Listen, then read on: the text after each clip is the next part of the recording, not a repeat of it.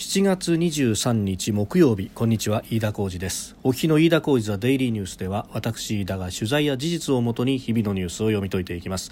一緒に希望を見出しましょう。今日取り上げるニュースまずは新型コロナそれから食卓殺人容疑で医師2人が逮捕されたというニュース。アメリカ政府がヒューストンの中国総領事館の閉鎖を命令というニュース。えさらに箱根登山鉄道が9ヶ月ぶり再開というニュースを取り上げます。今日は祝日海の日であります。えー、ニュース枯れるかと思ったんですけれどもさまざまなものが入ってきましてまずはですね東京都が、えー、都内で新たに300人以上366人の新型コロナウイルスの感染を確認したということです、えー、都内で1日の感染数が300人以上となるのは初めてということ、まあ、そして、え、これをですね小池都知事が、まあ、記者団に対して明らかにしたと、まあ、中身の詳細についてはまだ出てきていないと。この時点ではですね今えー、私が収録しているのがだいたい夕方6時半前後であります、えー、この時点では出てきていないと、まあ、あのいつものペースでいきますと、えー、8時半ぐらいに、えー、都の保健福祉局から、えー、詳細の発表があると、まあ、その中で、えー、何十代が何人ということであるとか、えー、重症者数の数であるとかの詳細が出てくるというところです、まあ、何度も言いますがこの数字そのものが一人歩きしていくというのは非常にまずいことであるしその印象だけが、えーえー、どんどんと記憶が上書きされるような形で、えー、印象が残るということになるとですねそれはあの対策を打つ上でも、まあ、あの実態をきちんと把握できないということがあります。でまあ、もんと言いますとね、えー、実はこれ一部記者の間でですね昨日の段階ですでに300人を超えるんじゃないかというようなことが出ていたんです。ところが昨日は超えなかった。238人だった。でそれが今日になってえー、300人以上ですよと。366人という形で出てきたと。であのこれえー、週の頭ぐらいに朝日新聞が書いてましたし、まあ、各紙が、えー、結構報じているところなんですがこの東京都の数字の出し方というのも非常に、えー、まどろっこしいというかタイムラグがあるということが指摘されております。まず、えー、各医療機関であったりとかが PCR 検査をする。でそのまあ、患者数、陽性になった患者の数というのを保健所に届け出ると。これファックスで届け出ます。で、えー、それを保健所はデータをまとめて、うちでは何人でしたよと、詳細こうですと。いうのを、えー、その日のですね朝9時までに、えー、締め切りで、えー、東京都に送るということになっておりますでその9時までに集まったファックスのデータを、えー、その日のうちに集計をしでさらに、えー、属性などを確認をした上で、えー、夜8時の8時半の段階での、えー、保健福祉職の発表に落とし込んでいくという作業を取ると。でそうすると検査をした日から勘定すると2日から3日のタイムラグがどうしても生まれてしまうということでリアルタイムの数字からは程遠いと。これだけまあ、IT 技術が発達している現代においてまず手作業で集計してファックスでやるとで、えー、それをですねファックスで送ってさらに伝言ゲームでファックスで送るとどれだけ時間を無駄にしてるんだという話なんですが。えー、これが未だにまかり通っていると、まあ、あの医療機関は、えー、ファックスを使うというのが、まあ、非常に、えーまあ、外部に接続せずに送れるということでセキュリティ上とてもこれが重要なんだという指摘があったりとか。あとは医療機関によってはオンラインにつながっていないところもあるんでもう物理的に、えー、通信手段としてファックスしかないというようなところもあるんだという指摘がありますけれども。まあそこでファックスで送ってて遅いというような指摘は前々からされていたんですけれども一向に改善がされてないという点が一つ。でさらにですねこれ締め切りが朝9時ですよと。東京都の都庁の締め切りが。でそれが発表されるのが、えー、夜と集計は夜と。ところが、まあ、昼の段階で、えーまあ、大体何人だというのが、えー、検討がついてそれがリークされるというのが繰り返されております、えー、朝9時が締め切りです。締め切りは朝早い。まあ、だから大体前日のうちに出てきたものが全てあの集計されて朝9時が締め切りというふうになっていると考えてもいいんですけれども。ということはですよこれうがった見方なんですけれどもあの9時以降にファックスが来たことにするとそれは翌日に持ち越しになるんでまあこう言っちゃなんなんですけれどもそもそもこの9時に切るというこのデータそのものにどこまで意味があるんだとでそれで今日は何人でした何人でしたって大騒ぎをしますけれどもこれもっとうがった見方をするとあのある意味の数字の付け替えが可能になってしまうんですよね。あ今日300人超えるとこれセンセーショナルだけど4連休の初日だったら300人超えてもニュースの枠は小さいよねみたいなことが働くかないとも限らない。担当者によってはとかあるいは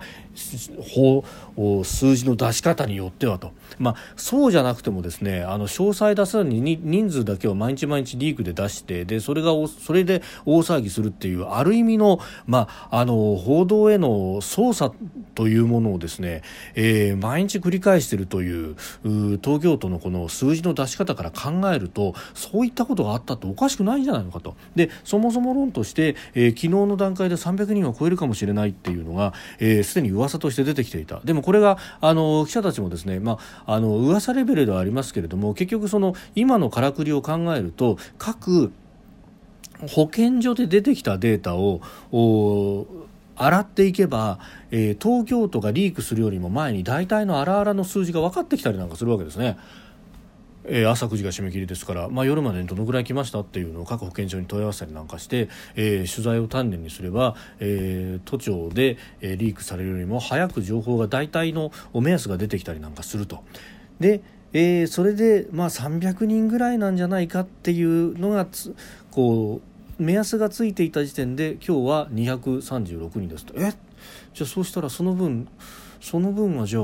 翌日に持ち越されると。で今日366人でしたと。238人ぐらいからのラグを考えると大体60人ぐらいの差があるわけですね。60人から70人ぐらいの差がと。でその分が後ろに持ち越されたのかというようなですね、えー、ことも。まあこれはあのファックスのタイミングによりますんでえわからないんですけれどもある一つの保健所が9時1分にファックスをしていたとするとそれはじゃあ翌日に持ち越しになるということで、えー、大体じゃあ60人分ぐらいが後ろに持ち越しということだって考えられないことはないと、えーえー、まあ、そういうことも考えるとですねまず一つは、えー、やっぱり数字の一つ一つで一喜一憂するというようなことは、えー、全体を見誤るであろうということが一つ。でいまだにこのタイムラグ3日というのを放置し続けるというのは感染症の対策を打つ上でも問題だろうということが一つ。何しろあの足元の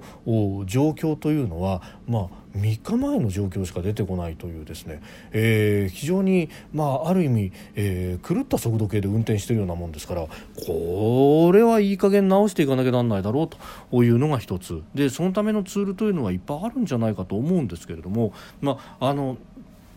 でその辺も考えるとまあえー、改善の余地というのはかなりあるんじゃないかということが言えると思います。さあそして、えー、衝撃的なニュースが入ってきましてこれ相当今日はあの大きく報じられております、えー、京都でですね嘱託殺人の容疑で京都府警が、えー、医師2人を逮捕したということです。でこの女性というのがあの筋萎縮性側索硬化症 ALS の患者さんだったと、えー、いうこと、まあ、ALS という病気体中の筋肉がだんだんと硬直していってしまって、えー、最後はあの呼吸もできなくなって死に至るという病。えただあの多くの患者さんが意識は明瞭にあってコミュニケーションも取れるんだけれどもだんだんとこう筋肉が萎縮してくるということで歩けなくなりでまたあの意思を疎通する、まあ、声を出すにも筋肉を使うということで声が出なくなったりとか。であのそうすると眼球の動きによってえ、え意思疎通をしなければならないということ。で、え最終的には、え呼吸が困難になり死に至るという病気。ただあの意思を示すことは最後まで可能なのでそうすると、え尊厳のあるうちに、え自分で、え自分の命を絶つと、え死を選ぶと、えいうことを望む方もたくさんいらっしゃるという病気でもあります。で今回もですね、えー、死を希望する ALS の女性患者に致死量を与えて死亡させたとして、えー、京都府警は今日、えー、嘱託殺人の疑いで、えー、医師2人を逮捕したということであります、えー、捜査関係者によると、えー、容疑者の口座に女性から100万円以上の現金が振り込まれていたということで、えー、会員制交流サイト SNS を通じて、えー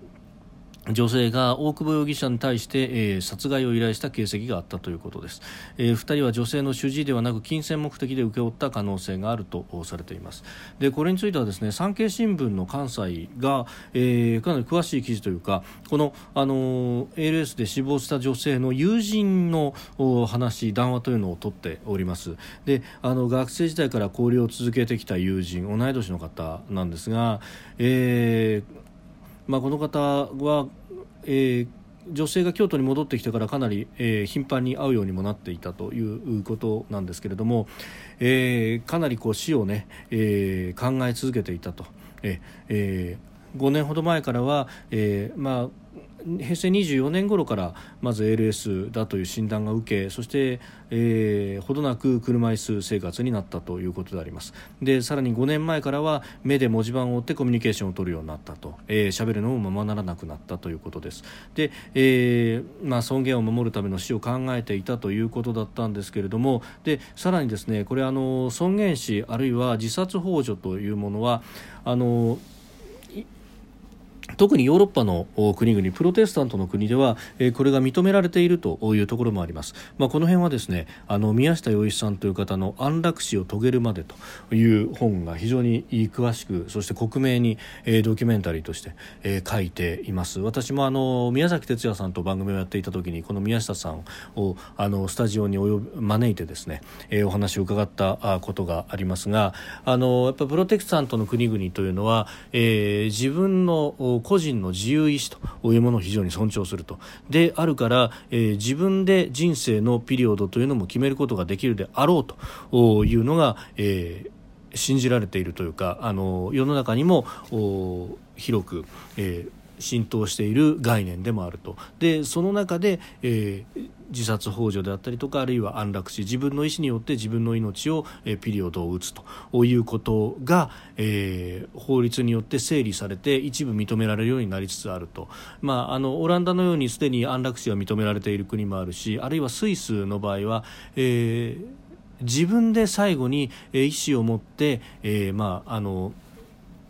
自殺をするという形を取ると。あのこの宮下さんの本の中ではですね、えー、具体的にその致死量の薬剤を入れた、えー注射針というのを刺すと。でそこにはコックがついていてこのコックを最後自分で開くと、えー、薬液が体の中に入りそして、えー、最後は絶命をすると。いうような鎮静剤を使うということが紹介されておりました。実際に宮下さんはその自分で自死を選んだという方のところに、まあ、自殺ほ助のオペレーションというものを実際になっているあの NPO 法人などで取材をしてそのあの自殺幇助の現場というのも、えー、取材をしさらにその死を希望する方にもインタビューを事前にするなどして、えー、どういった経緯でどういった心の在り方でもって、えー、最後死を選んでいくかというのをですね克明にこう綴っております。であのースイスの場合は医師立ち会いのもと、えー、自殺幇助という形で、えー、国を開くと。でそれはあの殺人罪なんだけれどもこれはあの最終的に罪に問わないということが枠組みとして決まっているというのがスイスの例、えー、そしてオランダの場合は、えー、もっと直接的で、えー、自らあの死を望んだ場合は、えー、治療の薬剤を医師が処方するという形での安楽死もお OK という形になっていて、まあ、あの議論は最近はさらに進んで、えー子供であったりとかの場合に親の意思でできるのかとかあるいは子供が自分の意思でというのをどこまで尊重できるのかという話まで進んでいるということが本には書かれておりました。であの話を元に戻してこの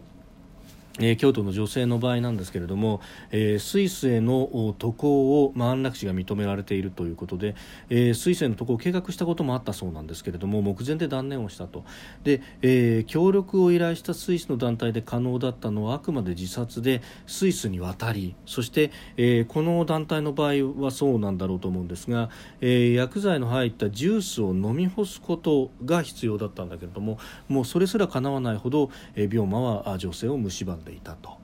いうこと、まあ、そうなると、まあ、自分で飲み込むとかあるいは自分の力でその薬液を止めているコックを開くということが、まあ、ALS の場合は筋肉が蝕まれますので、えー、そういったことをままならなくなってき、た場合に、えー、ではどうするんだと。ねえー、いうことであのその後は闘病生活の思いを綴るブログを開設したりツイッター上で知り合った人と苦しみや思いを共有したりするようになっていったということが書かれています。えーまあ、その中で、えー薬物を投与し自殺を幇助してくれるという医師とこう知り合ったということなんであろうということなんですね私もこのニュース最初にあの聞いた時にひょっとしたらという可能性として例えばその渡航をするという計画をしていてで、えー、計画目前まで行っていたんだけれどもこのコロナ禍で渡航ができなくなってで、えー、思い悩んだのではないかということも一瞬よぎったんですけれども、まあ、病状はもっと深刻だったということであります。でまあ、あのこの場合、えー、はねえーご本人の意思というものをどこまで、えー汲み取っていたのかというところ、まあ、あの報道によるとなんですけれどももう本当会ってすぐだった。1日2日しか、まあ、それまでの SNS のやり取りがどこまであったかというのは分からないんですが、えー、実際に面と向かってあったのは1日2日だったということもありでそその場合は、まあ、外形的にはですが、えー、例えばオランダやスイスなどでも、えー、会った初日の医師が処方する形で、えー、安楽死であるとか自殺幇助というのが果たして認められるのかというのは、えー、非常にこう難しいところがあるようであります。まあ、あのセカンドオピニオンなども含めて、えー、慎重にこう本人の意思を確認しで、えー、治療がどこまでできるのかというのも検討した上でで場合によっては公的な機関での認証を受けた上で、えー、安楽死自殺幇助というところに行くと、まあ、あのヨーロッパの場合もそういった、えー、いくつものこうハードルだったり審査過程というのを経ないと安楽死ができないと。いうようなことも、まあ、国によってこれはあのバラバラで差がありますけれども、えー、決められていると。で一方で日本の場合はそういった規定が一切ないともうそもそも論として安楽死認められていませんからそうすると、えーまあ、意思の確認だとかそういう手続きというのがそもそもえー、全て違法だということになっている。で、えー、一方でこうしてあの死について思い悩む方々がいるというのをいい加減ここのところをあの議論しなくてはいけないと、まあ、この議論をしだすとですねそのあのウバスト山論みたいなものにつながったりだとかあるいは、えー、これ医療にお金がかかるそれを削減したいがためにこういった議論をやってるんだと。いうようなあのレッテル張りも始まってしまうところがあるかもしれないんですがあのそういったことを排除してですね実際にこの命というものがどうなるんだと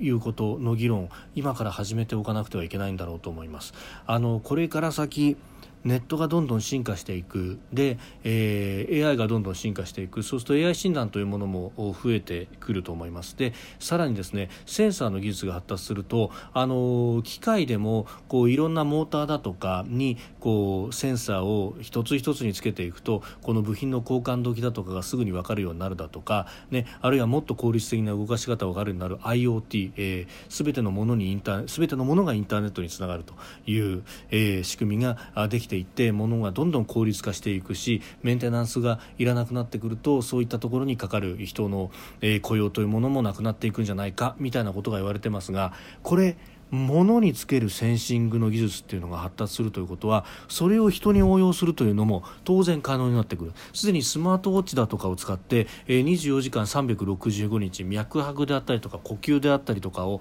えー、センサーで感じ取って、えー、どこが、えー、ひょっとしたら傷んでるかもしれないというようなアラートをですね出すというのは、えー、技術的に可能になりつつあるというふうにも言われています。でもっともっとこのセンシングの技術が進んでいくと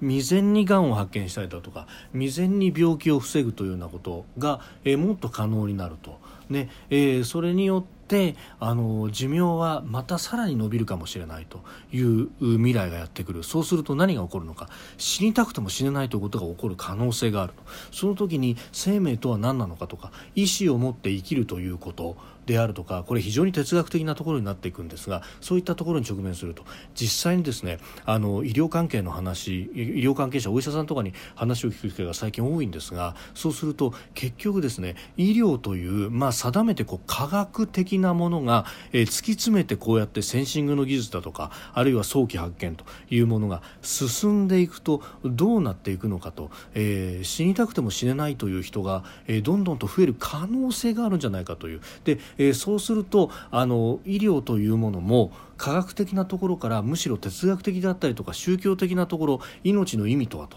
いうところに議論がどんどん進んでいくんじゃないかということをですね、えー、今から、えー、おっしゃっているお医者さんが何人もいらっしゃいますであるまあ、話を伺った方はですねもともと心臓外科をやってらっしゃったと人工心臓だとかそういうものを、えー、中心に研究もしていてそして臨床もしているという人なんですが。人工心臓をつけると当然ながらあの血液の循環というものはあの